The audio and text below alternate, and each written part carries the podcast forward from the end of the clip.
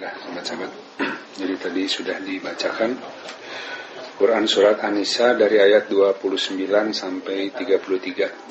Kita buka dulu. A'udzubillahi minasyaitonirrajim. Bismillah tawakkaltu 'alallah wa la haula wa la quwata illa billahil aliyyil azim. Allahumma shalli 'ala sayidina Muhammad wa 'ala ali sayidina Muhammad kama shallaita 'ala sayidina Ibrahim wa 'ala ali sayidina Ibrahim fil 'alamin innaka Hamidum Majid. Rabbi shrah li sadri wa yassir li amri wahlul 'uqdatan min lisani yafqahu qawli waj'al wazran.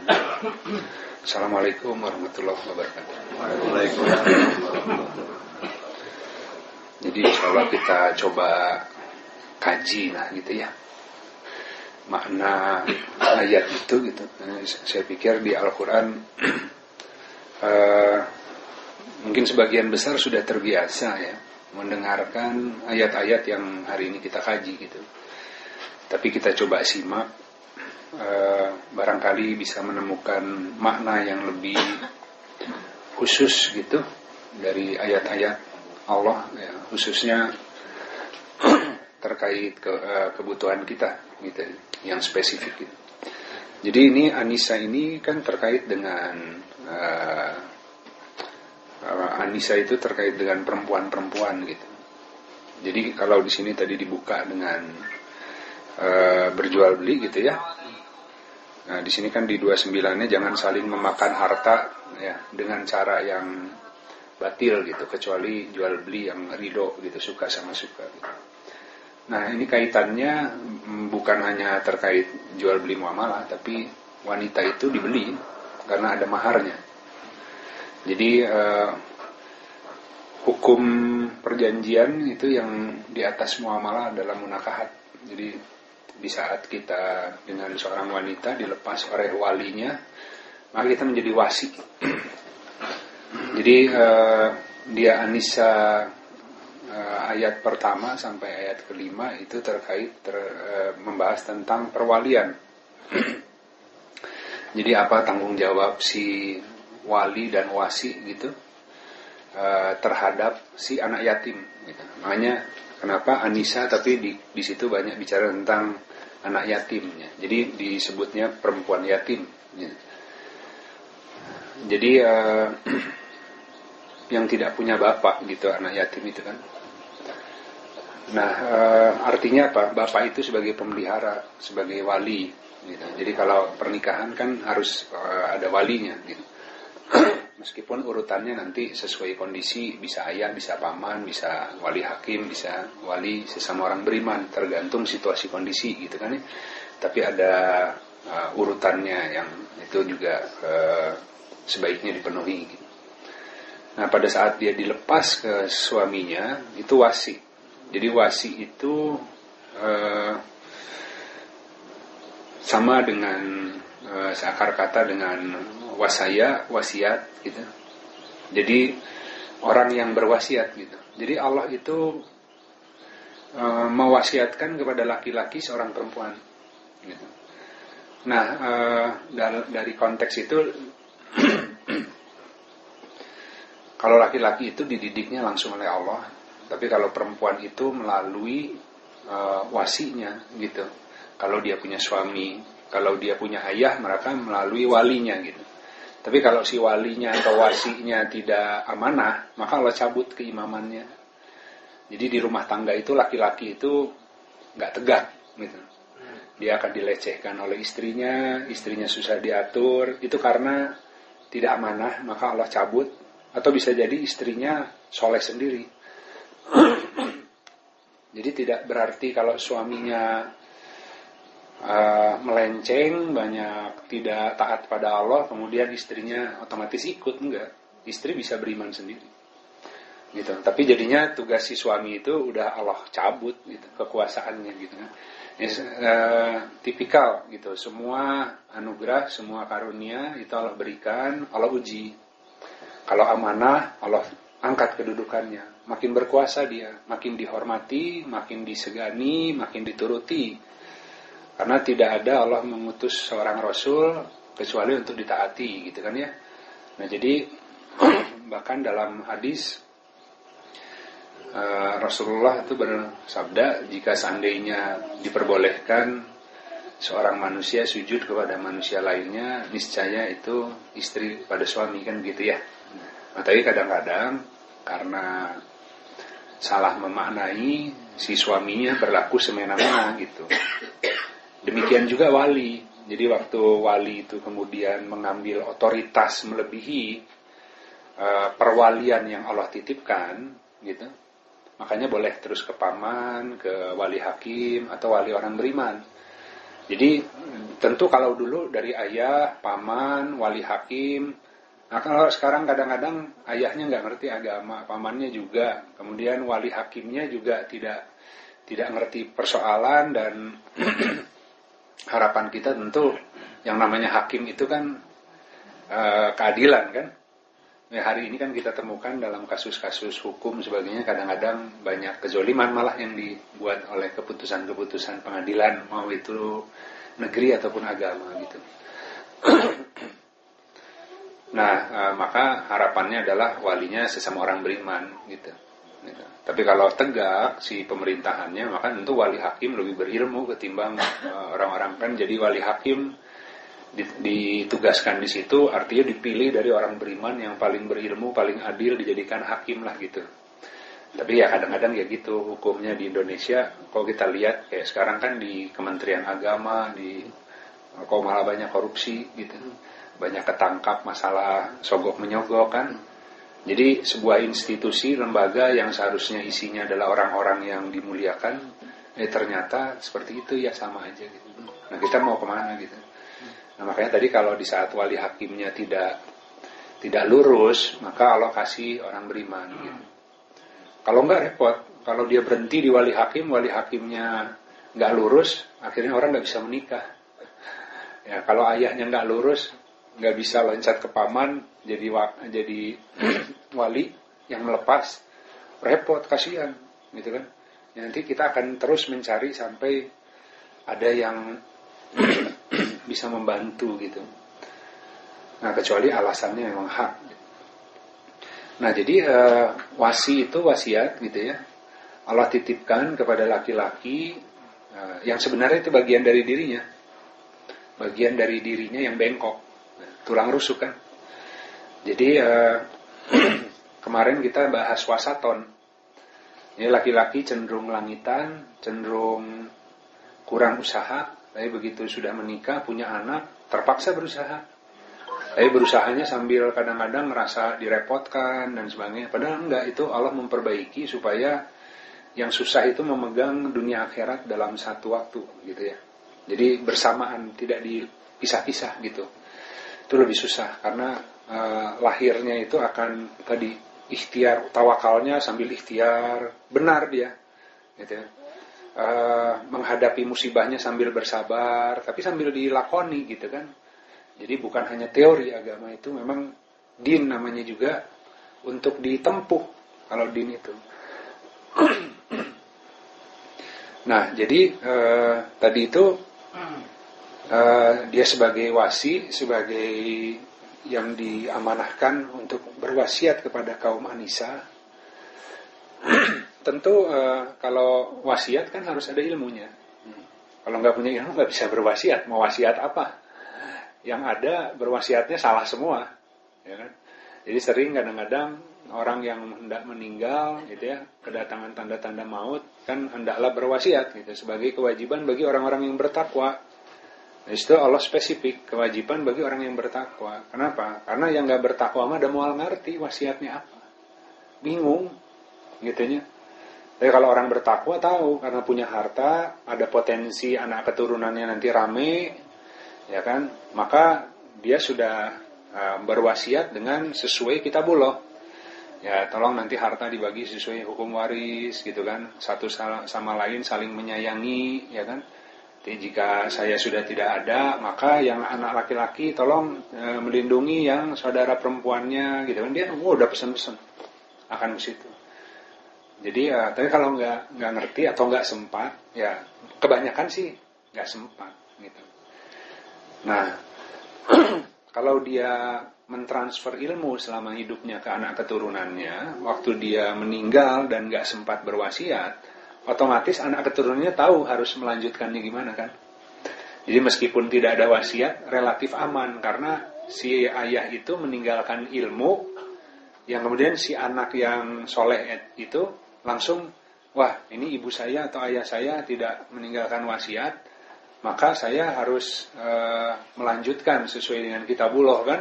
Kalau dia meninggalkan harta, jadi begini harusnya, gini-gini. Tapi itu lebih susah kalau seandainya di antara saudara ada yang beda ilmu kan. Jadi, wah nah kamu yang ngatur kan, ya, gitu kan ya. Nah, padahal kita ngaturnya kan sesuai kitabullah. Gitu. Nah jadi si para imam itu adalah wasi yang dititipkan untuk berwasiat kepada istrinya. Nah sepanjang usia rumah tangga tidak kunjung berwasiat gitu. Akhirnya keimamannya dirapuhkan gitu. Dia sendiri sih kehormatannya hilang. Karena ternyata bahkan wasiatnya salah, wanitanya ikut melenceng juga, bisa begitu. Karena setelah si laki-lakinya sangat bumi, sangat duniawi, akhirnya istrinya dimanjakan dengan harta, tidak dididik dengan agama, anak-anaknya juga demikian, harta peninggalan banyak, semuanya bermaksiat. Jadi si istrinya begitu suaminya meninggal menjadi seorang janda yang punya harta banyak. Kemudian dia punya harta banyak, artinya itu tadi ya, kalau dia punya kebengkokan dia bisa ngikuti kemauannya gitu. Karena kan udah nggak harus ngurus suami, hidup sendiri, harta banyak, wah bingung konsep hidupnya gitu. Akhirnya nggak usah nikah lah, saya mah gini aja, dah harta udah banyak ngapain, susah nikah mah daripada ini ya. Tapi kemudian namanya fitrahnya manusia kan. Orang butuh pasangan gitu, orang butuh kadang-kadang butuh kawan untuk bicara, sharing gitu kan. Ya nanti kalau nggak mau nikah, mungkin kalau suami baru meninggal ya tentu butuh waktu. Tapi takdir ke depan kan tidak ada yang bisa menutup, ketemu jodohnya yang lain gitu kan, bisa jadi misalnya. Atau kalau seandainya kemudian dia punya kebutuhan tapi dia mempertahankan tidak mau menikah, akhirnya ketemu sama banyak teman laki-laki, curhat sana sini, ya timbul wogoh dan sebagainya. Dan orang juga ngelihat seorang janda yang punya harta, akhirnya wah fitnah tuh dari mana-mana gitu ya. Nah jadi dia harus kalau suaminya nggak ada maka dia memelihara dirinya. Itu makanya wanita yang soleh adalah yang memelihara dirinya ketika suaminya tidak ada. Ini suaminya tidak ada itu bisa jadi suaminya lagi pergi atau suaminya sudah meninggal. Nah dia harus menjaga dirinya kan. Nah selama dia belum diberikan oleh Allah seorang wasi yang baru, seorang imam yang baru, maka seorang janda harus memelihara dirinya karena banyak orang yang kemudian mengincar. Nah itu disebut anak yatim yang punya harta. Jadi kalau Anissa itu kan anak-anak yatim yang punya harta maksudnya. Jadi si walinya itu melihara anak yatim yang dia ada harta peninggalan gitu kan. Kemudian tumbuh besar si anak yatim itu, si walinya punya keinginan menikahi. Tapi juga menikahi itu selain mungkin dia senang, juga dia melihat di belakangnya ada harta gitu. Bisa seperti itu. Nah tadi juga kan jadi relevan pada saat seseorang menikah, kemudian ditinggal oleh tadi ya pasangannya, diwafatkan oleh Allah. Nah kemudian dia punya harta peninggalan suami gitu. Nah di situ bahaya gitu. Bahaya itu karena banyak lelaki yang memang sengaja yang berburu gitu, janda kaya gitu. Ya, pasti begitu. Gitu. Ya laki-lakinya tentu laki-laki yang kemudian laki-laki yang tidak memelihara kehormatan gitu. Dan itu nggak sedikit ya. Jadi orang-orang yang kencan dengan tante-tante gitu kan ya. Ini sebenarnya dia mau dibeliin motor, dibeliin mobil, dibeliin jam tangan bagus dan sebagainya. Wah itu repot lah gitu. Jadi sudah banyak alam syaitan tuh berburu itu. Gitu. Jadi kalau seandainya ditinggal kita oleh suami, maka kita harus menjaga diri kan. Hanya wanita sendiri itu relatif lebih rawan gitu ya. Tapi maksudnya artinya kalau seandainya dia menjaga dirinya sendiri, maka Allah yang jaga meskipun nggak punya suami. Tapi masalahnya dia nggak menjaga diri, maka Allah nggak jaga. Nah suami nggak ada, Allah nggak jaga, udah diincar oleh segala macam fitnah gitu. Tapi kalau dia ditinggal oleh suaminya, suaminya meninggal, tapi si wanitanya soleh, menjaga diri dan kehormatannya, itu juga tenang aja, nggak ada laki-laki juga ada Allah gitu. Lebih hebat Allah daripada suami gitu. Jadi, nah ini kita bicara tadi kan ini sebenarnya tiap-tiap manusia itu telah ditetapkan bagian amalnya atau dikalungkan gitu. Nah, kita lihat ayatnya.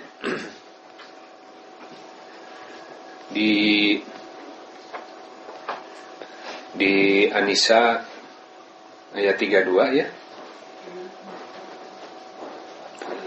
Auzubillahi minasyaitonirrajim. Bismillahirrahmanirrahim. Dan janganlah kamu iri hati atau menginginkan terhadap apa yang telah dikaruniakan Allah kepada sebagian kamu atas bagian yang lain. Untuk laki-laki ada bagian daripada apa yang mereka upayakan. Dan untuk perempuan ada bagian dari apa yang mereka upayakan. Dan mintalah kepada Allah dari karunia-Nya. Sesungguhnya Allah terhadap segala sesuatu Maha mengetahui. Jadi kadang-kadang ada wanita yang nggak menerima si kodratnya gitu. Ya karena inginnya itu, oh enaknya ngomong laki-laki maknya. Ayo orang mah kedah ngurus budak, kedah hamil, kedah melahirkan. Ya, kalau anak sakit orang ngurus. Ya, ayo suami mah enak nitah-nitah wae gitunya.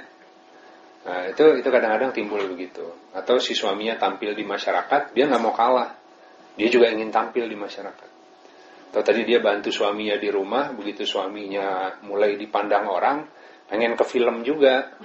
Terus dia bilang, teteh saya tuh yang bantuin di rumah teh. Nah jadi ada keinginan eksisnya itu lebih tinggi wanita itu.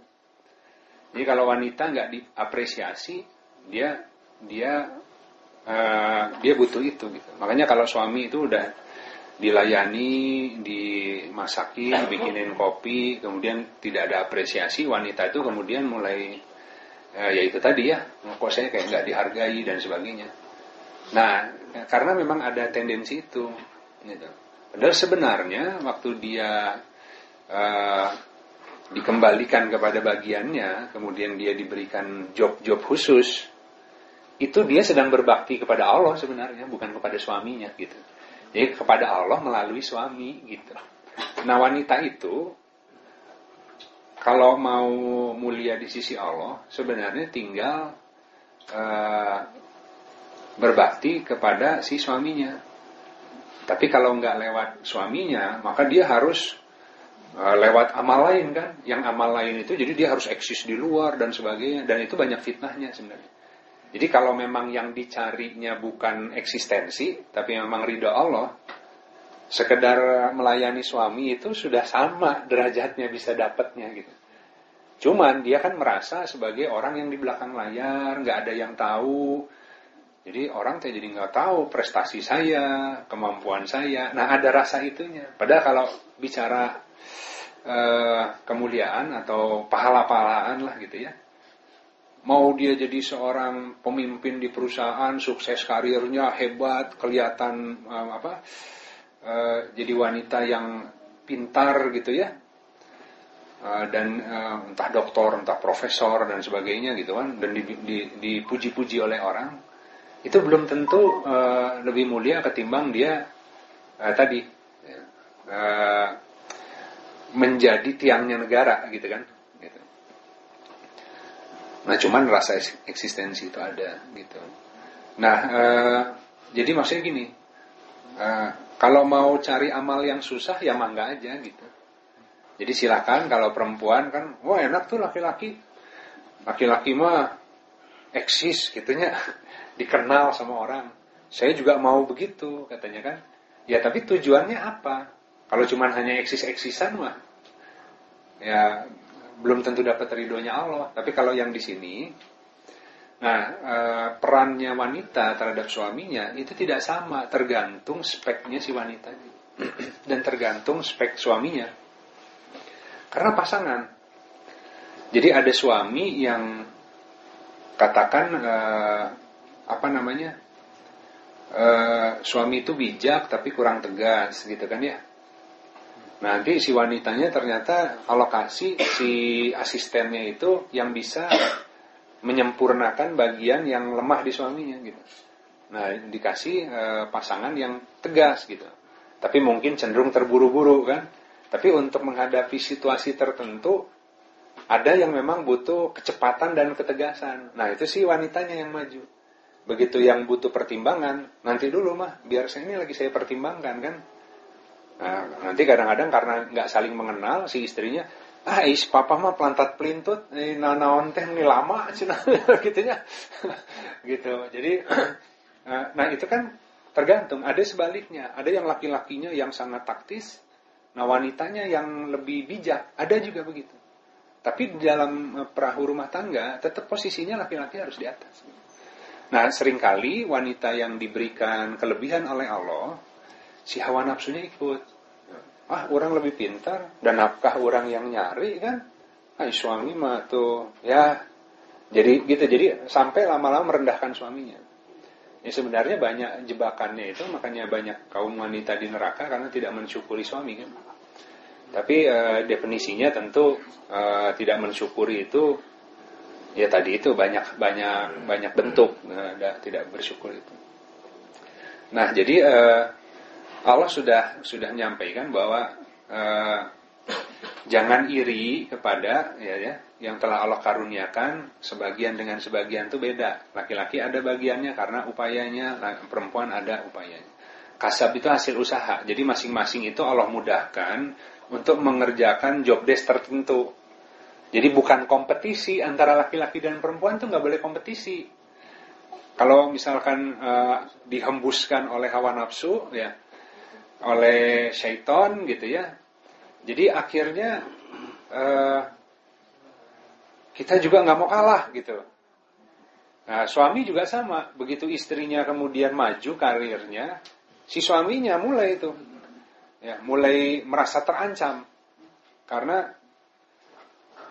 saya sebagai laki-laki harga dirinya makin turun nih kalau istri saya makin maju katanya kan. Nah, dia cari cara jegal istrinya bisa begitu. Padahal dia butuh juga tuh. Nah, jadi si istrinya itu ternyata Allah mudahkan di dalam sebuah urusan. Akhirnya tiba-tiba si istrinya itu lebih, ya ada juga yang begitu, yang perannya lebih eksis gitu ya. Nah, si suaminya mulai merasa tidak nyaman gitu. Karena nanti kelihatan sama orang kalau istri saya terlalu menonjol, kelihatan suaminya gitu ya. Seakan-akan suaminya di bawah gitu. Nah, dijegal si istrinya gitu. Padahal nggak boleh. Gitu. Boleh didukung tapi di dalam pemeliharaan suami tetap. Ya so kamu kerja karirnya dikembangkan tapi tetap ya sholatnya ininya hati-hati, jaga diri, kalau bisa jangan pulang terlalu malam. Ya disuruh lembur sama bosnya. Ya itu kan. Apakah si suaminya yang kesana juga nungguin gitu kan? Ataukah kalau lembur-lembur terusnya resign aja lah, cari kerjaan lain karena takutnya nanti kan nah gitu.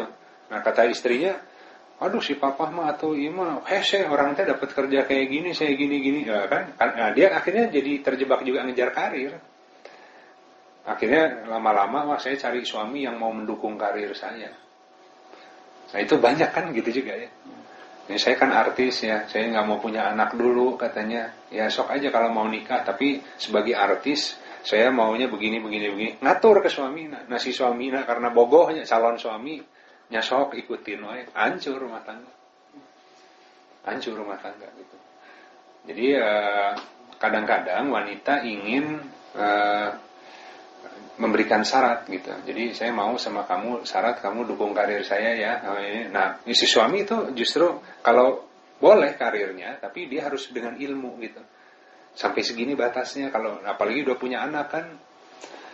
Nah, hal-hal seperti itu kan artinya dia butuh berwasiat dengan kitabullah akhirnya si suaminya gitu. Jangan sampai suami misalkan kumahnya ada orang mah terdamal, kita mah enggak kerja. Suami karirnya bagus, meskipun jarang di rumah, anak-anak akhirnya jadi jarang bertemu ibunya. Tapi kalau sama saya disuruh keluar, mungkin di mana rezeki orang? Nah, itu ada laki-laki yang mikir gitu. Oh, lebih kacau lagi, ya. Kenapa harus takut dengan rezeki itu? Nah, dia harus ngasih batas ke istrinya. Udah nggak apa-apa kamu kerja selama masih wajar. Kalau memang nanti terus sama perusahaan diangkat karirnya, kemudian dituntut melebihi dari standar keadilan, keluar ajalah. Bismillah, ada Allah ngasih rezeki nanti dari arah yang lain gitu. Nah, itu contohnya seperti itu. Nah, jadi dan minta kepada Allah dari karunia-Nya. Jadi wanita bisa minta kepada Allah.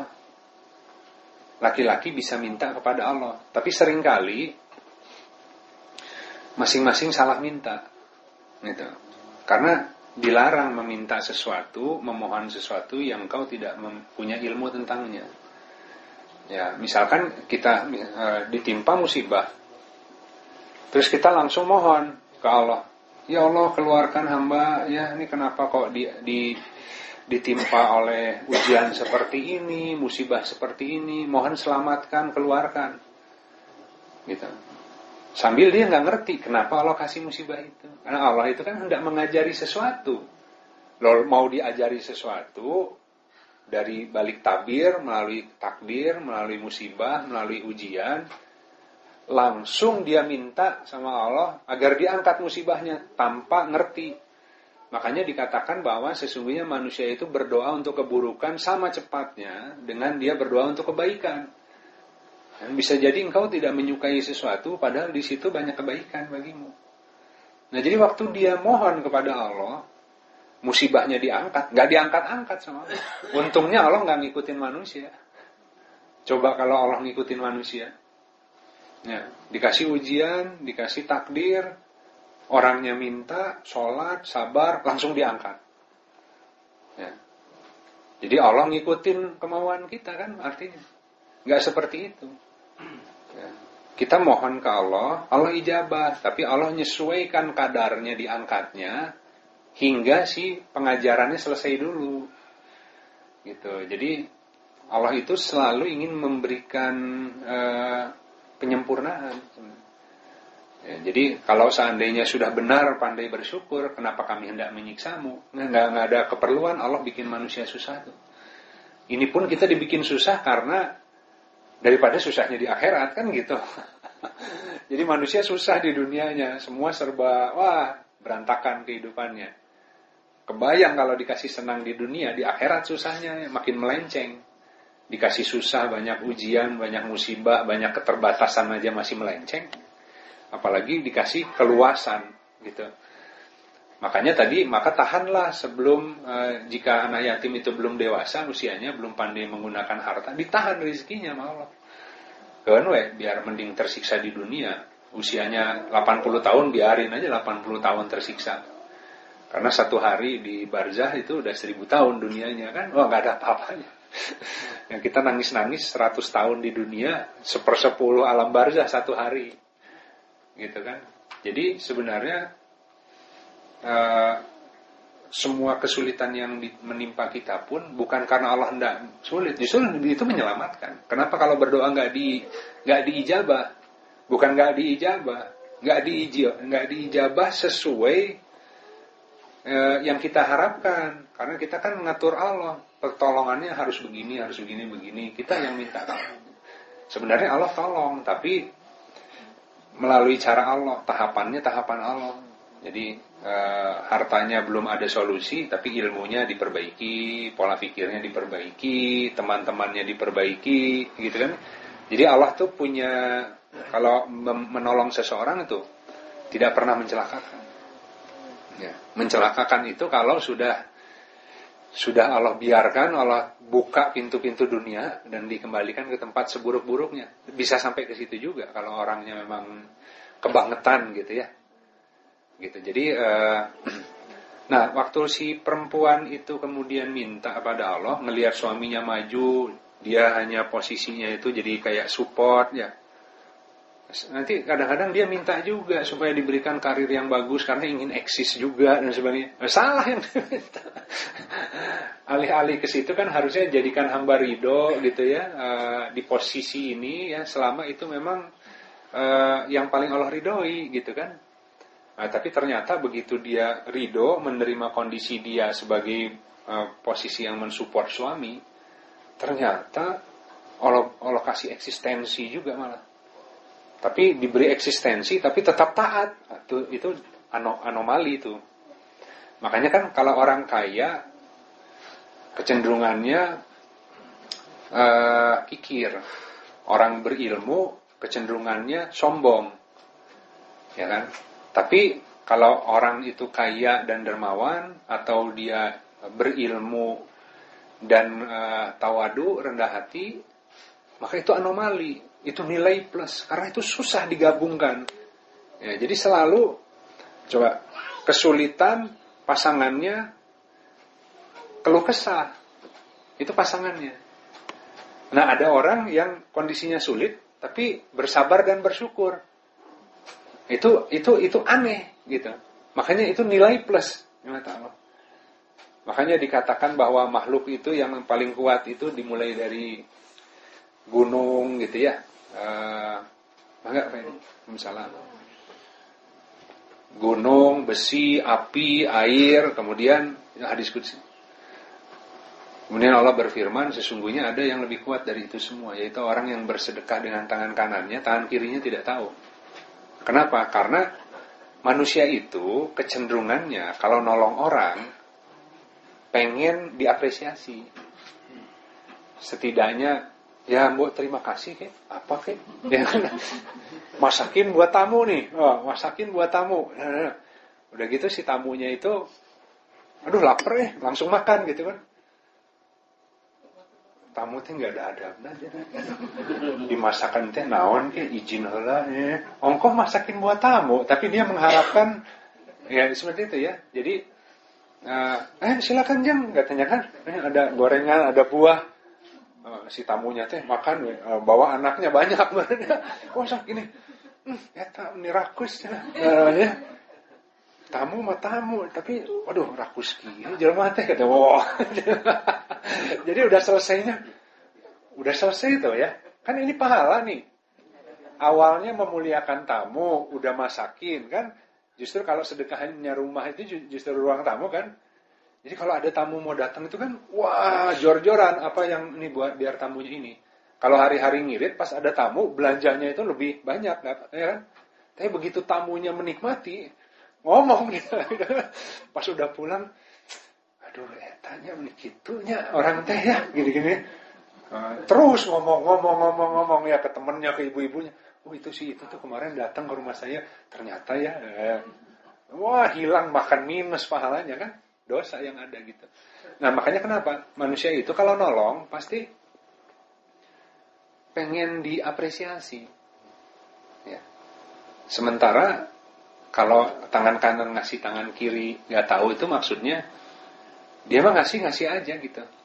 Udah gitu orangnya nyebelin lagi yang dikasihnya kan. Ya sudah selesai kan, saya ngasih aja kan, semata-mata mengharap wajah Rob.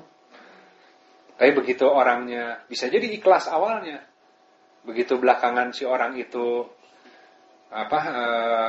menyinggung dia, ini orang udah bolak-balik dibantu katanya, ternyata katanya hilang lagi pahalanya yang udah sekian lama. Bayangin kan pinter ya alam syaitan tuh ngambilin amal-amal manusia yang jadi si amal tuh nggak kelok gitu, ada pembakarnya gitu. Jadi dia dibakar lagi gitu kan. Suami ke istri, istri ke suami begitu. Wah sebagai suami ini gini-gini lama-lama, ya suami teh nggak tahu diuntung cina. Makan tidur ngopi gawe tebener pulang nggak bawa duit cina. Wah kacau katanya kan. Akhirnya udahlah nanti saya juga biar saya yang bantu nafkah kan. Akhirnya lama-lama bener suami teh keterlaluan. Saya pulang mbok ya, udah saya yang kerja, saya yang nyari nafkah, pulang teh bantu apa kek gitu kan ya. Nah akhirnya awalnya nggak dinyatakan, awalnya di hati itu. Ya, lama-lama suami teh tengarti wae cenah mulai negur, mulai ya lama-lama kamu teh wah mulai begitu. Sampai ada yang wah saya mah udah sebel lihat suami. Ya. Wah di mata saya mah udah hilang rasa suami teh udah enggak berharga di mata saya teh. Saking keselnya gitu ya. Nah itu luar biasa gitu. Alam syaitan itu akan ke sana. Gitu. Jadi wanita cenderung pada saat dikasih kebebasan kadang-kadang tadi suka masuk tuh si godaan, ingin eksistensi, ingin diapresiasi gitu kan ya. Jadi sekedar apresiasinya, "Boh ya udah saya kerja teh kamu ngepel atuh." Gitu ya. Tapi kan sama dengan kita sama orang tua. Kalau istri ke suami kan boleh negur, boleh menasihati, tapi caranya ada adabnya gitu. Kita kepada orang tua juga sama, lihat orang tua itu salah harus nyampaikan, tapi cari cara yang tidak menyinggung dia, karena kan sayang maksudnya gitu. Tapi kalau terus bawa dalil ke orang tua menasehati kayak ke orang lain, anak kecil apalagi gitu ya, wah dosa gitu. Jadi kalau si istri ke suami juga, meskipun suaminya nyebelin gitu ya, justru waktu sesak dadanya melihat suaminya ini susah, itu saat untuk berdoa ke Allah. Makanya kan karunianya di situ. Dia nggak bisa melewati batas, tapi si suami teh nggak ngerti aja gitu. Akhirnya berkumpul di dada tuh frustasinya gitu. Nah itu yang dibawa di sholat. Kalau sholat ngapain? Kan sholat tuh munajat kan gitu. Ada al-mujadilah, wanita yang menggugat suaminya. Jadi wanita menggugat suaminya secara diam-diam, Allah langsung tahu. Gitu, ada suratnya itu di Al-Quran gitu. Jadi ketimbang si wanita itu menggunakan kata-kata yang kasar, malah tambah berantakan hidupnya. Mendingan si kekecewaannya atau tadi ya ketertekanannya oleh si perangai suaminya yang gak kunjung berubah itu, dia lantunkan ke Allah dengan diam-diam. Nah tenang aja, sisanya percaya aja. Ya, jangan terus dilihat, nah suami saya teh belum di jewer wae ka Allah teh. Saya teh udah mohon 5 tahun suami teh asa nah kan. Itu kalau bener si doa si istrinya, suaminya akan digoncang sama Allah nanti. Ya. Entah itu hatinya diperbaiki ya, atau dia kesombongannya dan sebagainya itu nanti kehidupannya jadi Allah didik gitu kan. Karena apa? Karena istrinya minta. Tapi syarat istrinya minta, istrinya juga harus soleh dulu kan. Yang istrinya sarwana gitunya. Yang minta istrinya juga penuh kebencian, suaminya juga istrinya nuntut wae cenah. Dieur urang teh jadi we urang teh bisa mau ngaji, mau apa susah, pulang malam diteleponin aja, yang ini. Jadi dua-duanya harus bertakwa, dua-duanya harus membangun kesolehan. Suami juga sama.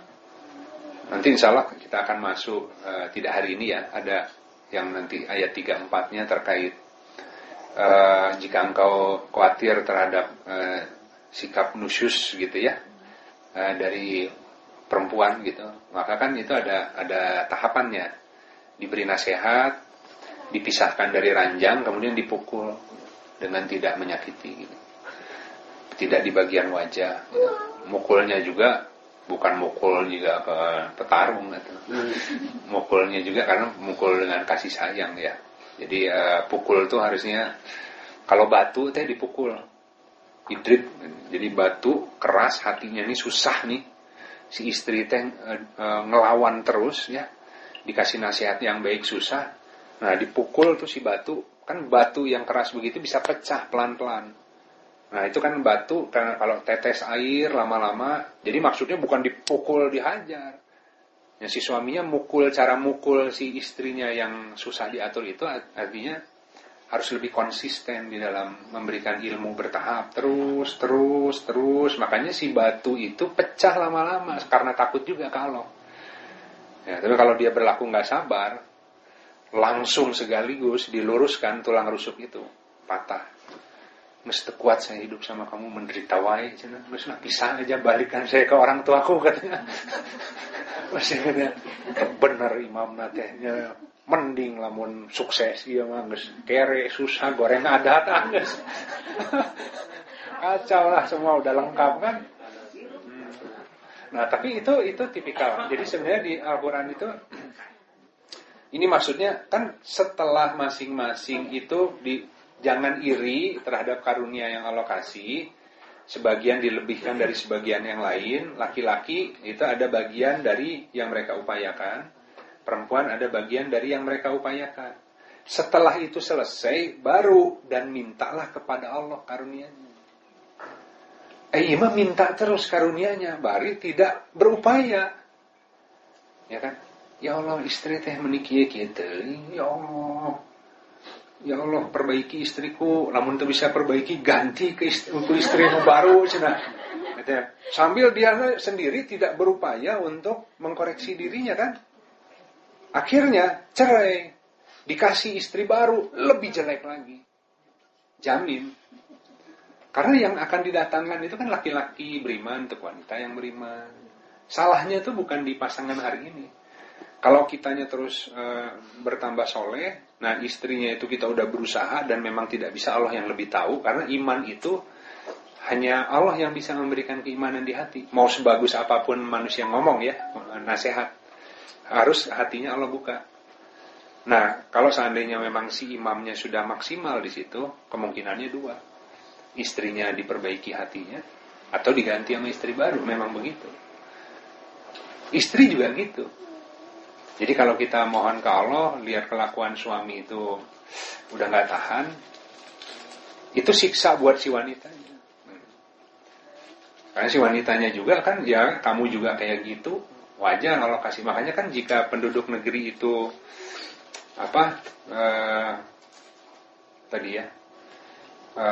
kafir gitu ya, maka banyak melakukan kerusakan dan sebagainya gitu ya, itu Allah akan datangkan negeri itu dijajah oleh Firaun gitu. Kalau seandainya penduduk negeri itu bersabar, maka Allah kasih nanti pemimpin-pemimpin yang menolong dari sisinya. Jadi sebenarnya si keimaman, wali, itu Allah datangkan sesuai doanya si penghuni negeri. Nah penghuni negeri itu kalau di rumah tangga, pemilik negerinya laki-lakinya. Penghuni negerinya itu wanita dan anak-anaknya kan. Nah waktu si penghuni negeri itu mohon kepada Allah dengan sabar, maka Allah kasih pemelihara yang baik juga. Antara si suaminya yang ada diperbaiki hatinya oleh Allah atau Allah ganti imamnya gitu. Nah itu berdoanya yang tepat begitu gitu. Jadi si laki-laki berdoa kepada Allah setelah berusaha, si perempuan berdoa kepada Allah setelah berusaha gitu. Jadi tidak bisa langsung berdoa tanpa kemudian masing-masing mengusahakan dulu bagiannya masing-masing gitu. Nah ini di surat 33-nya. Dan bagi segala sesuatu kami telah menjadikan pewaris-pewarisnya dari apa-apa yang ditinggalkan oleh kedua ibu bapa dan karib kerabat. Dan orang-orang yang kamu telah bersumpah setia mengadakan perjanjian ya dengan tangan kananmu, maka berikanlah kepada mereka bagiannya. Sesungguhnya Allah terhadap segala sesuatu menjadi saksi. Ini luar biasa ya. Jadi istri itu tidak hubungan nasab, tapi memperoleh waris. Jadi kalau kakek, ayah, anak, cucu, ya satu garis, itu kan sudah dijamin oleh waris. Karena ada hubungan darah. Nah, yang satu-satunya di keluarga yang bukan hubungan darah adalah sang istri. Hubungannya hubungan kontrak kan. Makanya ijab qabul, makanya ada mahar. Nah, di sini kan terhadap yang kamu kuasai, ya tadi yang telah mengadakan sumpah setia, sudah mengadakan perjanjian dengan yang dikuasai oleh tangan kanannya. Nah itu karena istri itu milik suami gitu kan, kan istri kan sudah bukan lagi, tidak bisa lagi orang lain meminang seseorang yang sudah dipinang oleh saudaranya misalkan. Belum nikah malah itu ya, baru dipinang saja, apalagi sudah nikah. Ya, kalau orang sudah dilamar, gitu, itu terlarang bagi yang lain untuk melamar. Ya, kecuali nggak jadi menikahnya, maka buka. Jadi ada UTJ lah gitu ya. Uang tanda jadi gitu kan. Uang tanda jadi kan datang bawa seserahan, naon lah gitunya ya. Seserahan teh uang tanda jadi ya. Kalau nggak jadi nanti seserahannya balikin. Balikin. Karena yang nggak boleh diminta balik kalau sudah bercampur. Mahar pun sama. Jadi kalau sudah bercampur nggak boleh. Ya, nggak boleh, karena itu sudah sama-sama memperoleh kenikmatan gitu. Tapi selama belum kan UTJ ada orang terpakai cina, ya belum jadi istri juga ya, itu seserahannya arawis gitu bahannya, ternyata nggak jadi ini ya, wih kendoi. Jadi nah ini, jadi wanita itu diikat oleh sebuah perjanjian kontrak. Jadi wajar pada saat kemudian bukan hanya wanita ya. Jadi ini kan ya Allah tuh bagi segala sesuatu kami telah menjadikan pewarisnya. Segala sesuatu itu bisa harta, bisa ilmu. Ya, pewarisnya para nabi ulama. Ya, ulama itu siapa? Ya ulama definisi Quran ya. Ya. Tidak takut kepada Allah kecuali ulama. Jadi ulama itu adalah orang yang benar-benar takut kepada Allah ya. Jadi orang yang mempelajari sebuah ilmu, yang dengan ilmunya dia semakin takut kepada Allah. Itu ulama. Kalau ulama ilmunya banyak gak takut kepada Allah, riya kepada manusia, mengharapkan pujian, itu ya, ulama-ulamaan. Bukan itu ulama definisi Al-Quran gitu ya. Jadi memang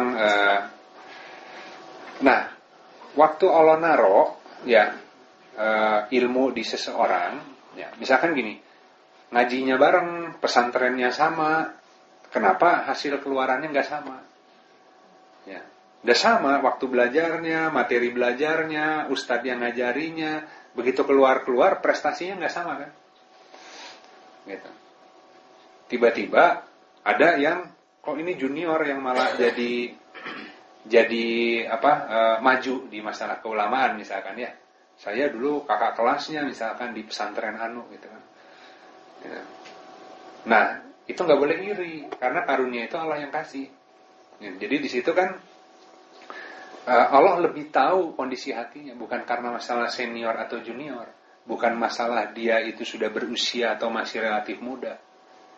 Nah, tiba-tiba kan hijabnya orang yang lebih senior atau lebih sepuh kecenderungannya tidak mau mendengarkan dari yang lebih muda. Kalau umum gini sih relatif nggak ada masalah kan? Ya, karena tidak ada hubungan keluarga gitu. Jadi, tapi coba kalau di garis keluarga, tiba-tiba ada ponakan, apalagi anak gitu ya. Kamu teh tahu apa sih, anak baru kemarin aja udah berani-beraninya gitu ya. Nah, ada si kecenderungan itu gitu. Nah, makanya tadi ilmu Allah wariskan. Kemudian harta Allah wariskan. Semua ada ketentuannya. Nah, wanita dikasih, si perempuan itu bagiannya 1/8. Kalau dia punya anak. Kalau nggak punya anak 1/4 gitu kan. Nah, terus kan si perempuan itu kan saya yang istrinya yang capek mendampingi selama ini. Kenapa kok bagian saya paling kecil katanya. Nah, itu contohnya gitu. Jadi waktu kita protes terhadap pembagian itu, karena itu ada di Al-Quran dan hukum faraid itu hukum yang memang ilmu yang pertama-tama diangkat oleh setan ya, agar manusia itu bersengketa. Nah di situ repotnya. Jadi kita tidak mau mengambil bagian sebagaimana yang Allah telah atur. Artinya kalau kita bersikuku itu mah nggak adil.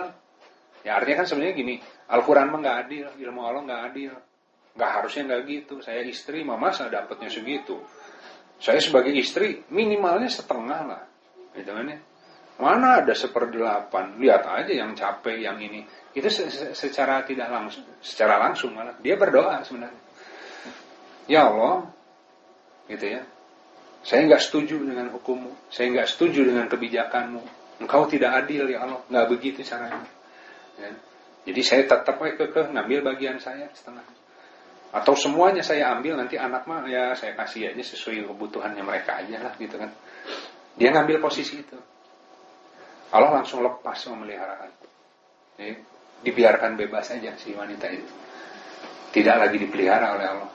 Ya nanti kalau si anak-anaknya ada yang soleh, anak-anaknya dikasih harta dari sumber yang lain, bukan dari waris. Si harta waris yang dipegang oleh si wanita itu akan suatu ketika habis. Dan dia jadi sasaran fitnah oleh banyak laki-laki yang tidak bertanggung jawab gitu. Karena dia melepasi perlindungan. Manusia itu kalau berani di dalam kehidupan dunia memegang urusan itu mau sendiri, oleh Allah dikasih. Makanya Islam itu berserah diri. Ihdinas siratal mustaqim. Kita nggak tahu yang lurusnya yang mana, ya Allah bimbing hamba kan. Setiap hari kita berdoa pada Allah, tunjuki kepada jalan yang lurus ya Allah. Karena hamba nggak tahu, semuanya tipis-tipis. Ya, yang ini kok kelihatan baik, tapi bahwa di belakangnya ada keburukan dari kebaikan itu Allah yang tahu. Ini ada yang buruk. Padahal ada sesuatu yang kau tidak suka, itu banyak kebaikan. Hanya Allah yang tahu kan? Ya, nah manusia yang merasa lebih tahu. Nah kalau merasa lebih tahu dan gak mau berserah diri kepada Allah, tidak mau menyerahkan dulu, tidak mau memohon perlindungan, maka Allah lepas. Ya udah kalau gitu kamu urus diri kamu sendiri. Nah beruntung orang yang mempercayakan ke Allah kehidupannya. Ya, kita jalani saja semampu kita, tapi yang kita di luar kontrol, yang kita tidak mampu, kita tidak bisa melihat yang halus-halusnya, ya Allah tolong jaga hamba kan. Ya, saya jalan tapi jangan sampai gitu ya ditinggal gitu. Nah itu Allah yang akan kasih. Tiba-tiba ada firasat, tiba-tiba hati teh pokoknya tiba-tiba pengen belok aja, nggak mau ke situ. Atau jalannya ditutup, dikasih dijegal kehidupannya. Karena Allah tahu, jangan ke situ kalau ini bahaya buat kamu, dijegal. Nah, waktu Allah jegal itu karena kita nggak dikasih tahu secara tadi ya, ada firasat kita langgar. Ya kan? Jadi ada hati nurani itu kan dari penglihatan mata ya, nurainun gitu ya. Jadi nurani disebutnya. Jadi si hati itu mampu melihat, menerima petunjuk. Tapi kadang-kadang bentuknya asa. Nah, cuman kita kadang bingung, ini teh dari Allah atau jangan-jangan saya aja yang terlalu prasangka kan gitu. Nah, itu bertahap sebenarnya akan ngerti mana yang prasangka, mana yang enggak. Kalau Al-Qur'annya kuat, tahu mana yang prasangka, mana yang enggak. Jadi kunci waktu membedakan rasa yang di dalam dada, itu mah di Al-Qur'an ngerti membedakannya karena ada Furqan. Wah ini mah was-was, ini mah bukan firasat, ini was-was, langsung berlindung pada Allah kan. Nah kalau orang belum ngerti itu, tiba-tiba ada seakan-akan ragu gitu ya, dia babacaan kemudian ya Allah, auzubillahiminasyaitonirrajim, padahal teteh kok Allah ulah kaditu, Allah yang ngasih ya rasa firasat, dia anggapnya dari alam syaitan. Atau alam setan ngasih, dia bilang, wah ini mah dimudahkan dah, kok Allah teh memang saya diarahkan ke situ, ambil jebros malah kan, bisa begitu. Nah, makanya kenapa kita betul-betul meskipun kita harus menggunakan akliyah, tapi tetap si SOP-nya di hati itu, ya Allah, ya kita nggak tahu nih ya, meskipun ini yang terbaik yang kita pahami, yang akal kita, tapi tetap mohon kalau memang ada yang kurang baik, tolong diberi petunjuk. Nah, petunjuknya bisa macam-macam. Nah gitu sahabat-sahabat. Jadi kita nggak usah bicara seper-seper sebenarnya. Kalau sudah bicara seper-seper jadi ramai kan. Ibu dapatnya 1/8, ini 1/6, ini 1/3. Sambil juga nggak ngerti kenapa sih Allah tuh bikinnya 1/3, 2/3, 1/6, setengah. Itu kan Allah nggak asal berapa. Dan Allah itu menetapkan hukum tidak ada teman diskusi. Ya kan? Itu kan dijelaskan di Al-Qur'an gitu. Allah itu mandiri saja gitu. Jadi enggak nanya ke malaikat kira-kira wanita cocoknya berapa ya bagiannya ya? 1/8. Wah, ulah ya Allah kata malaikat teh. Saya ngerti yang ada malaikat yang memang urusannya di situ kan. Saya ngerti wanita mah kalau 1/8 udah pasti komplain. Nanti daripada dia komplain, wah mendingan kasih rada gede lah biar tenang hatinya. Enggak ada. Kalau saya sembunyi Allah malah ada langsung 1/6, 1/3, 2/3, setengah. Nah manusia, karena memang Jadi gini, kalau untuk yang lainnya nurut, kecuali hukum waris, cina, karena ada kepentingan kan, itu masalah keuntungan. Padahal sebenarnya waktu dia berlindungnya kepada waris, yang dia nggak ngerti itu waris juga asma Allah al-waris, gitu kan.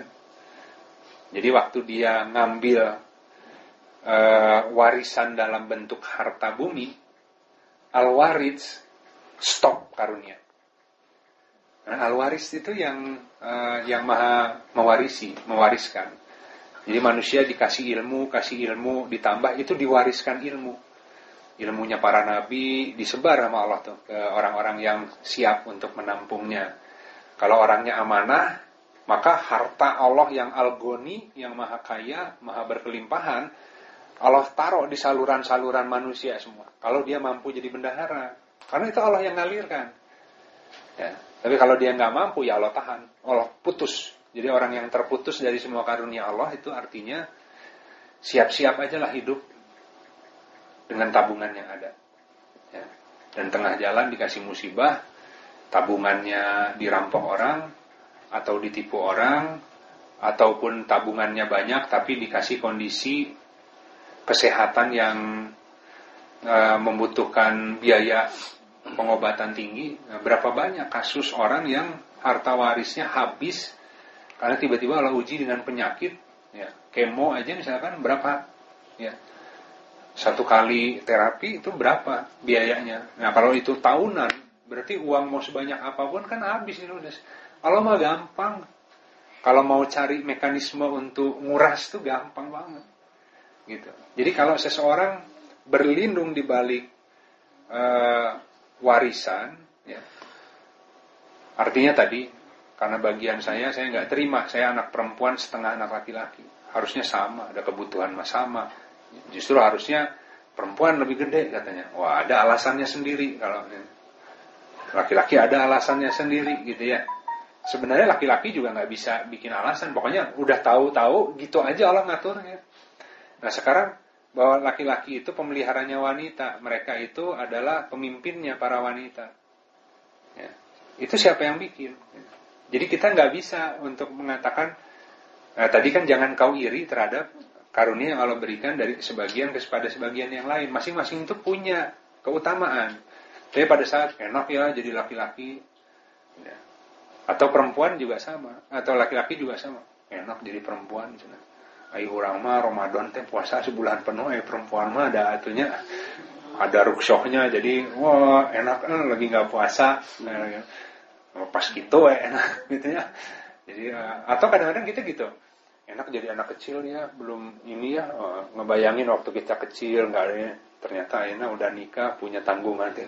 Ribet hidup teh. Masing-masing jangan menjadi anak kecil lagi ya. Masing-masing kan mohonnya beda ke Allahnya. Nah, mohonnya masih kayak anak kecil, makanya rezekinya jadi kayak anak kecil. Jadi hari ini harusnya rezekinya rezeki sang wasi, sang imam. Tapi permohonannya belum berubah. Kayak anak kecil yang masuk ke toko permen ngerengek-rengek. Toko mainan ngerengek-rengek kan. Kalau ke ayahnya nggak bisa, loncat ke kakeknya gitu kan. Pokoknya sahawain untuk tega gitunya. Nah, cucu mah gitu, pinter actingnya kan. Nah kita juga gitu akhirnya. Ya, kenapa rizkinya nggak dikasih rizki orang dewasa yang punya tanggungan? Karena ngerengeknya seperti anak kecil gitu. Jadi nah itu yang kita harus, makanya mohon kepada Allah sebagian karunianya, tapi gunakan SOP sesuai posisi hari ini. Kalau saya sebagai imam, maka minta sebagai layaknya seorang imam. Upaya dulu menjadi seorang imam yang baik, minta karunia. Pasti dikasih, nggak mungkin enggak. Gitu. Nah gitu sahabat-sahabat. Jadi saya langsung ke ini Al-Isra ya. Al-Isra 13 sampai 16. Quran surat 17 ayat 13 sampai 16 saya baca. Dan bagi tiap-tiap manusia telah kami tetapkan kepadanya takdirnya, ya. To'irohu gitu ya. Nanti saya jelaskan itu apa. Pada lehernya seperti kalung, ya. Dan akan kami keluarkan baginya pada hari kiamat sebuah kitab atau catatan yang dijumpainya terbuka. Kemudian selanjutnya yang 14, bacalah kitabmu, cukuplah dirimu sendiri pada hari ini sebagai penghisab terhadap dirimu. Ya. Barang siapa yang berbuat sesuai dengan hidayah atau bimbingan Allah, maka sesungguhnya dia berbuat itu untuk keselamatan dirinya. Dan barang siapa yang melenceng atau tersesat, maka sesungguhnya dia hanya tersesat bagi kerugian dirinya sendiri. Dan tidaklah seseorang akan memikul sebuah beban milik orang lain. Dan tidaklah kami akan mengazab hingga kami mengutus seorang rasul. Dan ketika kami hendak membinasakan suatu negeri, kami perintahkan kepada orang-orang yang diberikan kelebihan, mutrofiha gitu ya, supaya mentaati Allah, tetapi mereka berlaku fasik di dalamnya. Maka benar-benar berlaku terhadapnya perkataan atau ketentuan kami, kemudian kami menghancurkannya sehancur-hancurnya. Ini jangan bayangkan negeri yang gede-gede, bayangkan rumah tangganya. Jadi mutrofiha itu orang yang diberikan keutamaan. Ya. Makanya Allah kasih kan, istri itu pada saat dia menikah, dia menjadi di bawah sang imam. Gitu. Dan dibeli oleh mahar dengan sebuah perjanjian yang kuat. Ya. Artinya apa? Allah kuasakan kepada laki-laki terhadap perempuan. Tapi orang yang diberi kuasa itu, ini disuruh, diperintahkan untuk taat pada Allah, malah menyalahgunakan kekuasaannya. Tunggu aja keimamannya dicabut, negerinya diporak-porandakan, dihinakan oleh anak sendiri, dihinakan oleh, pasti dihinakan oleh anaknya kalau dia nggak bijak ke ibunya. Ya, anak juga punya hati kan. Kalau lihat bapak saya begini-begini kasar ke ibu dan lain sebagainya, saya membenci ke ayah saya katanya. Ya, bahkan kalau udah besar anaknya dia akan bilang, udah mah saya nggak rela ibu saya dibegitukan meskipun oleh ayah sendiri. Kenapa sih mamanya nggak dicerai aja si papanya? Bisa akan begitu, gitu kan? Itu artinya negerinya memang Allah hancurkan. Gitu. Jadi ini masih dalam konteks yang sama ya. Maksudnya ayat Al-Quran tuh konteksnya tuh bisa luas gitu. Nah ini didaratkan dalam konteks rumah tangga. Jadi kalau tadi masing-masing itu sudah ditetapkan si amalnya seperti kalung. Wanita jangan tadi kan, jangan kau iri hati terhadap karunia yang Allah berikan kepada yang sebagian yang lain. Kalung amalnya itu sudah ada buat wanita. Kalau mau jadi wanita yang soleh, yang bertakwa, gak butuh amal yang yaitu kau medan perang, jihad semuanya. Cukup pada saat suaminya pergi, pelihara rumah suaminya, anak-anaknya dididik dengan baik gitu ya. Waktu suaminya pulang, maka dia layani. Suaminya pergi lagi, itu wanita bahkan bisa lebih tinggi dari suaminya kalau suaminya nggak benar gitu. Karena pokoknya yang penting si istrinya mengerjakan SOP sesuai yang Allah aturkan buat dia gitu. Nah si suami bisa jadi merasa dirinya lebih tinggi karena ke medan perang dan sebagainya, tidak mengapresiasi peran wanita yang di belakang layar. Tapi di hadapan Allah belum tentu. Belum tentu yang pergi kelihatan eksis, dipandang orang lain itu lebih tinggi. Yang dipandang lebih tinggi siapa yang paling ikhlas? Kalau suaminya lebih ikhlas, ya suaminya yang lebih tinggi. Kalau si istrinya lebih ikhlas, meskipun tidak ke film, di belakang layar, tidak eksis, di mata Allah tetap istrinya yang lebih mulia. Karena ketakwaan itu yang membuat mulia tidaknya seseorang di hadapan Allah. Nah manusia itu suka punya pendapat sendiri. Kalau yang namanya mulia itu yang begini ya, nggak seperti itu. Gitu. Nah jadi masing-masing itu sudah ditetapkan kepadanya takdirnya. To'irohu itu sama dengan to'ir, sama dengan burung, sama dengan nasib buruk sebenarnya arahnya itu. Jadi kalau orang tuh punya kesialan tuh, itu biasanya digunakannya to'irohu itu. Jadi di sini diterjemahkannya takdirnya gitu. Jadi takdir-takdir yang terkait sebuah keterbatasan. Makanya manusia itu punya keterbatasan. Laki-laki punya keterbatasan, perempuan punya keterbatasan. Nah, perempuan itu punya keterbatasan ketika dia harus berbicara ke suaminya. Gitu. Nah, karena keterbatasannya itu, maka dia tawakal kepada Allah. Kalau orang tawakal itu artinya karena terbatas. Kalau dikasih kecukupan nggak akan tawakal manusia. Saya nggak butuh Allah, dah ada. Ya. Coba hartanya. Nanti minggu depan ada biaya ya, ada kebutuhan. Hari ini belum ada uangnya. Tawakal. Tapi kalau misalkan minggu depan ada keperluan, ada hajat, hari ini lihat rekening, ah tenang we ayah. Kurang tawakal. Jadi yang disebut tawakal itu adalah di saat orang itu punya kelemahan. Jadi dia nggak mampu. Jadi pada saat wanita dibatasi perannya, maka banyak hal yang dia sebenarnya ingin utarakan, tapi dia nggak boleh utarakan dengan cara begitu kan? Nah itu jadi kayak dibatasi, terus gimana dong? Kan saya harus nyampein, tapi kalau takut suaminya kesinggung dan sebagainya, maka sisanya dia tawakal. Lebih kuat ngerubah suaminya kalau dia tawakal ketimbang dia melewati batas yang Allah atur. Ya kira-kira gitu ya, paham kan? Jadi kita itu nggak bisa mengandalkan kekuatan sendiri untuk merubah pasangan. Seorang suami juga sama. Ya, mau gimana? Karena Allah kasih kekuasaan, seakan-akan istrinya itu sudah dikontrakkan, kan dibayar mahar, kemudian menjadi milik suami, kemudian dia bisa perlakukan semena-mena, gitu kan? Begitu ada tetangga yang menegur, dia bilang, ah baik, ada istri-istri saya, kamu gak usah ikut campur nih rumah tangga saya. Kita juga kan kagok ya. Coba kalau misalkan di tetangga ada KDRT, orang juga takut kan untuk ikut campur. Padahal kita tahu tuh ada kekerasan tuh di tetangga teh. Kadang-kadang kita aduh rumahnya pengen nolong, tapi itu istrinya. Nah kita kan ya. Nah, itu wajib sih sebenarnya ya. Meskipun caranya pun harus benar juga. Ya, amar ma'ruf nahi mungkar ya. Tapi jangan sampai kemudian kita ikut bela istrinya terus tambah akhirnya cerai mereka gitu. Ya, jadi gimana caranya harus mohon juga ke Allah tuh, untuk membantu misalkan ada tetangga yang ada kesulitan di rumah tangganya gitu. Tapi mungkin bantunya malah ngomong ke istrinya.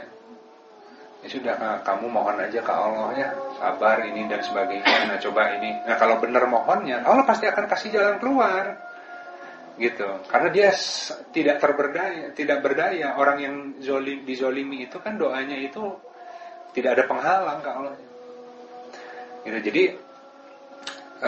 tadi itu bahwa setiap orang itu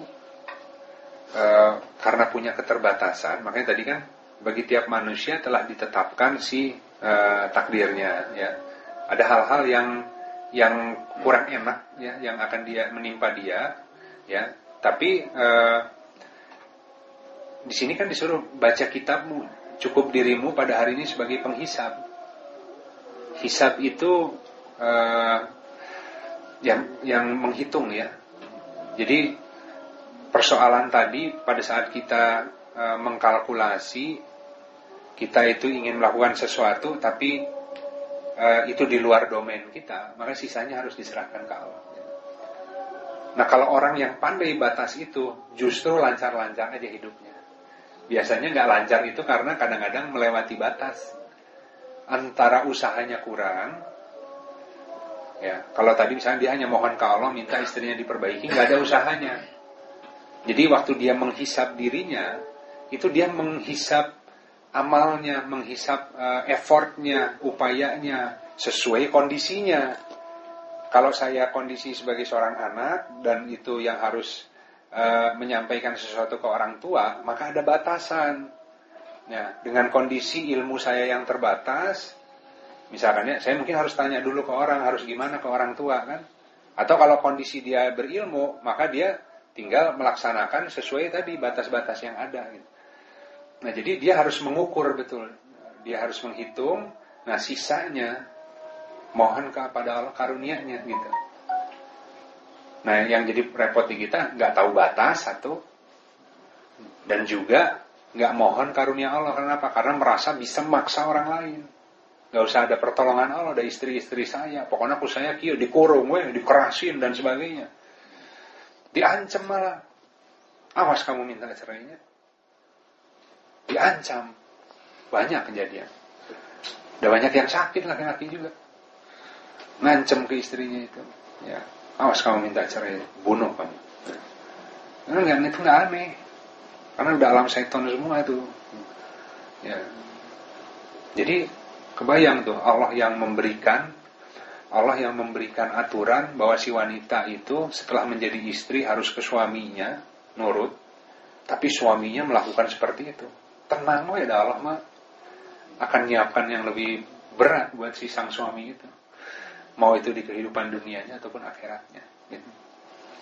Ini masing-masing harus pegang ayatnya, harus pegang bagiannya, harus hisab dirinya. Sebelum hari di mana nanti Allah tunjukkan kitabnya. Nggak ada dalil-dalil yang kita bisa pakai untuk menentang Allah. Karena semuanya kitabnya nanti dibuka catatan amal. Sok, ngomong naon. Ininya dikunci. Ngomong semua sih. Yang lainnya ngomong kan, tangannya ngomong, kakinya ngomong. Semua ngomong. Mulutnya mah nih, mulut yang suka berdusta nih. Cari-cari alasan. Ya, pandai bicaranya tapi kenyataannya nggak gitu. Allah lebih tahu. Nah jadi hati-hati ya, dikasih tugas keimaman itu bukan lebih ringan. Nah waktu si istrinya itu tidak lurus, yang pertama ditanya imam dulu. Tapi kalau imamnya oh ya udah berusaha tapi istrinya memang nggak lurus, berarti kamu bebas tanggung jawab. Ini mah urusan Allah. Gitu. Jadi pastikan kita upayakan maksimal dulu. Ya, kalau sudah optimal usahanya, tidak bisa juga orang dipaksa untuk nurut. Nggak boleh, gitu. Jadi kalau seorang wali pun terhadap anaknya, waktu orang mau menikah, dia wajib memberikan pertimbangan. Kenapa kamu mau menikahnya sama yang itu? Apa alasannya? Dan sebagainya. Kok bapak ngelihatnya kurang baik ya, gini, gitu kan ya. Nah si anaknya itu kan dialog kan. Ya sudah, yang penting bapak sudah memberikan pertimbangan, tapi ya mohon ke Allah saja ya, semoga ini hanya prasangka yang kekhawatiran yang berlebihan, gitu kan ya. Jadi yang akan jalani hidup adalah kamu, ya selama dia juga sama kok orang seagama, dia juga sholat, ya meskipun tadi masih ada hal-hal yang kurang baik kelihatan gitu ya. Ya mudah-mudahan nanti kalau berkahi rumah tangga, itu ayah begitu, tidak boleh maksa enggak, pokoknya saya emang nggak ridho kamu nikah sama yang itu. Nah itu sama dengan yang suami tadi. Karena dia seakan-akan dikasih kekuasaan, dia pakai. Nah, nanti Allah yang akan memperhitungkan buat dia. Jadi sang imam itu hati-hati kalau komplain terhadap makmumnya. Tidak lebih kalah gitu ancamannya itu. Bukan hanya para wanita yang juga harus tadi ya ngukur diri terhadap suami, tapi suami juga terhadap ya, pasangannya itu harus bijak, harus tahu gitu ya. Jangan sampai semena-mena. Karena kita tuh Fir'aunnya kalau enggak. Ya, karena kita kita pemilik negeri, penghuni di situ, para wanita dan anak-anak itu rakyatnya. Kalau pemerintahnya zolim, ya udah, itu umaro dalam posisi rumah tangga. Nah gitu ya sahabat-sahabat.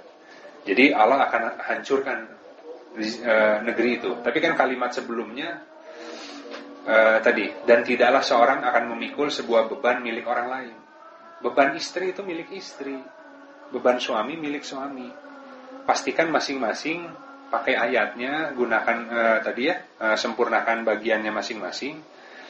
Kalau si suaminya sudah berusaha betul, istrinya masih tetap ini, nggak usah khawatir, nggak akan diminta tanggung jawab. Ya. Kalau si istrinya udah benar, suaminya nggak benar.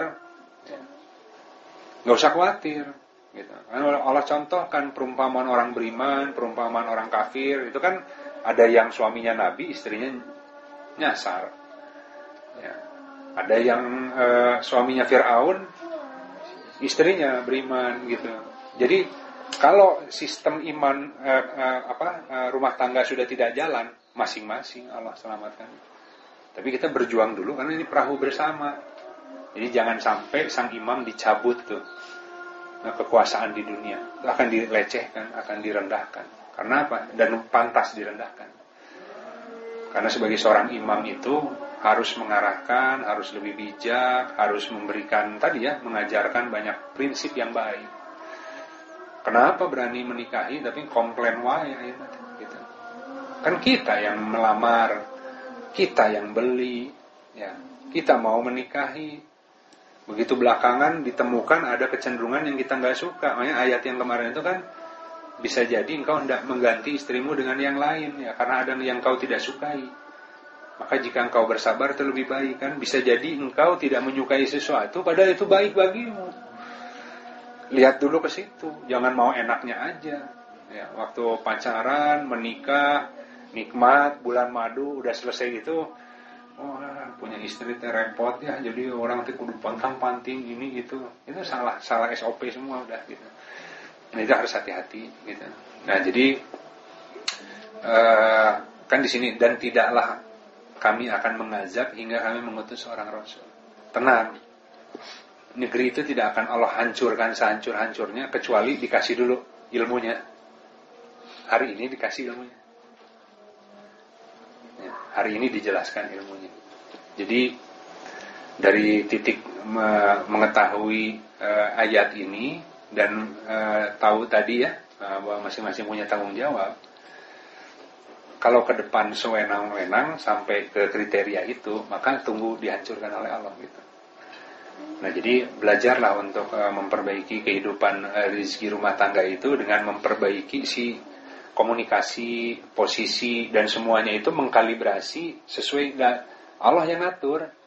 Nah saya sebagai laki-laki kan, karena Allah di kitabnya begini, jadi ya izinkan saya untuk memimpin kamu gitu. Ya kalau kamu merasa tidak mau dipimpin oleh saya, alasannya kenapa? Apakah saya kurang bijak atau kurang apa? Sampaikan dulu, biar saya bisa perbaiki diri kan kita. Tapi kalau kamu maunya bebas seperti orang yang tidak punya suami, ya sudah aja cerai, nggak apa-apa. Nah dia kan ada tahapan gitu, nggak langsung kamu tuh udah jadi istri saya harus begini, harus begitu, harus begini. Oh nggak bisa, manusia mah nggak bisa begitu, mau istri sendiri juga gitu. Alhamdulillah itu sahabat-sahabat. Jadi ini akan banyak membahas terkait masalah. Sebenarnya bukan masalah rumah tangga sih. Masalah keimaman, masalah tanggung jawab seorang pemimpin ya, posisinya makmum. Meskipun di kita ceritanya kalau bahas negara kan pusing visualnya. Mendingan di rumah tangga tak itulah konfliknya, masalahnya ya. Kehel ke suami, kehel ke istri, lebih terfahami gitu.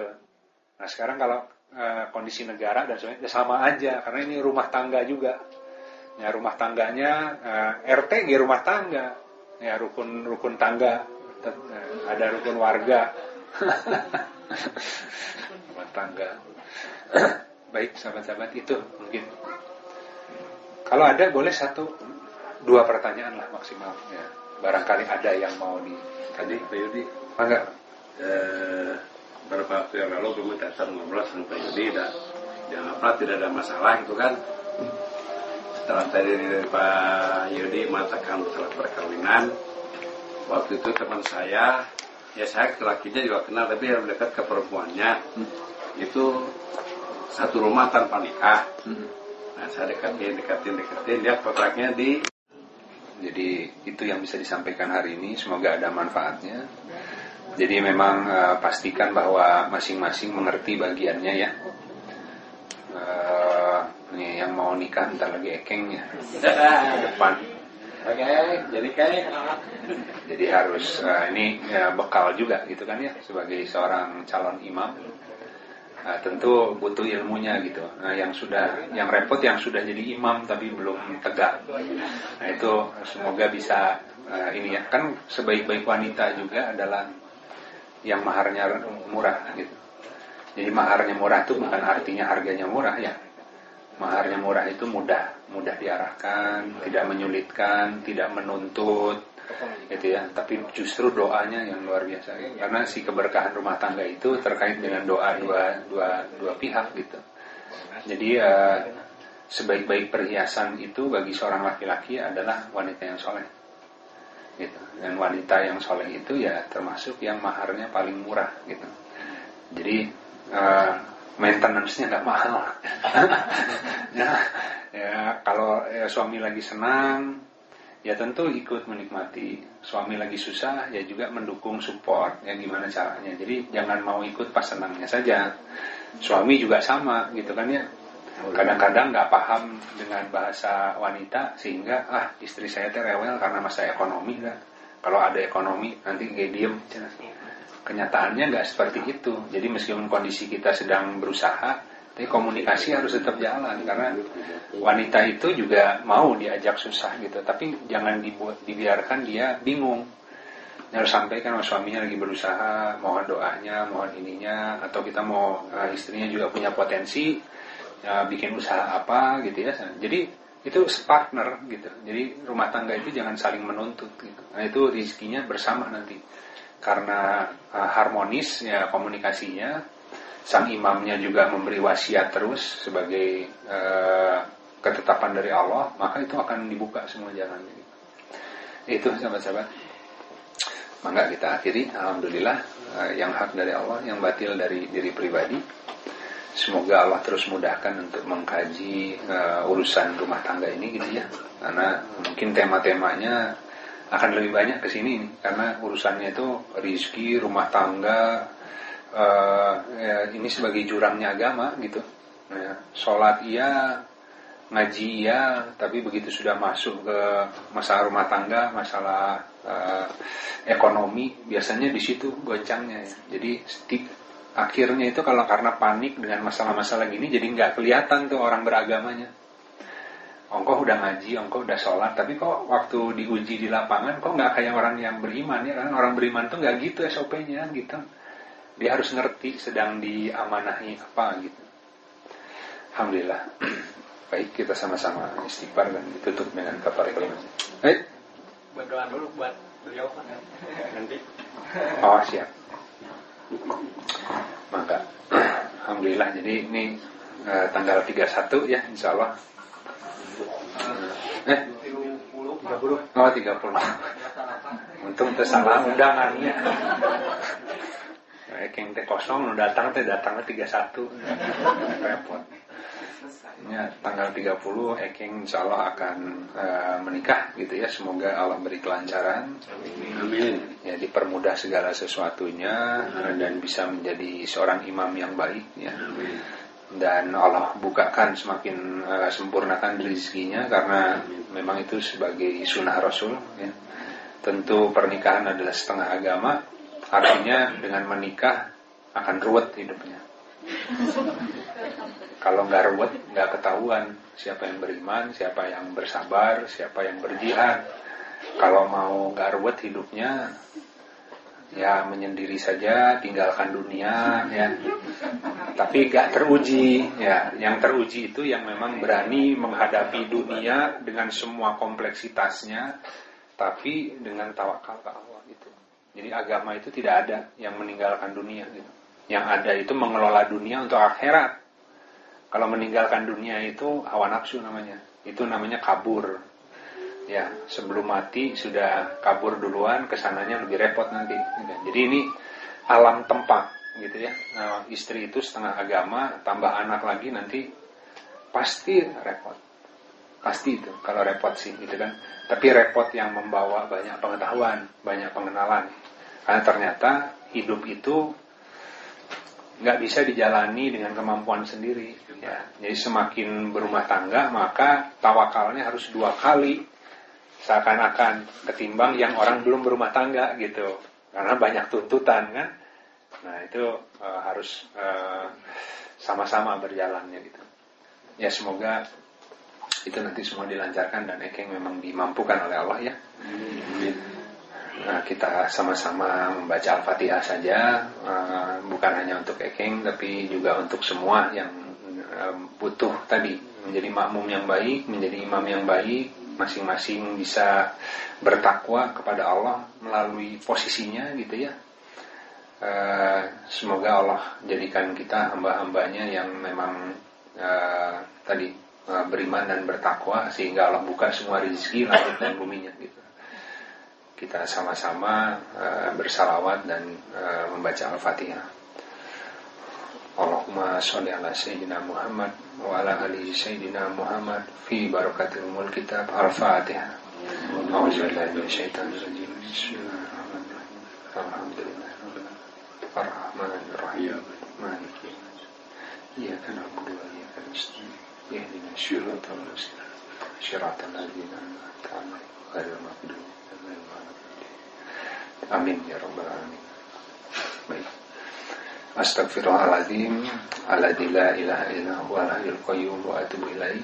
Subhanakallahumma wa bihamdika asyhadu an la ilaha illa anta astaghfiruka wa atubu ilaihi. Subhana rabbika rabbil izzati amma yasifun, wassalamun alal mursalin, walhamdulillahirabbil alamin. Assalamualaikum warahmatullahi wabarakatuh.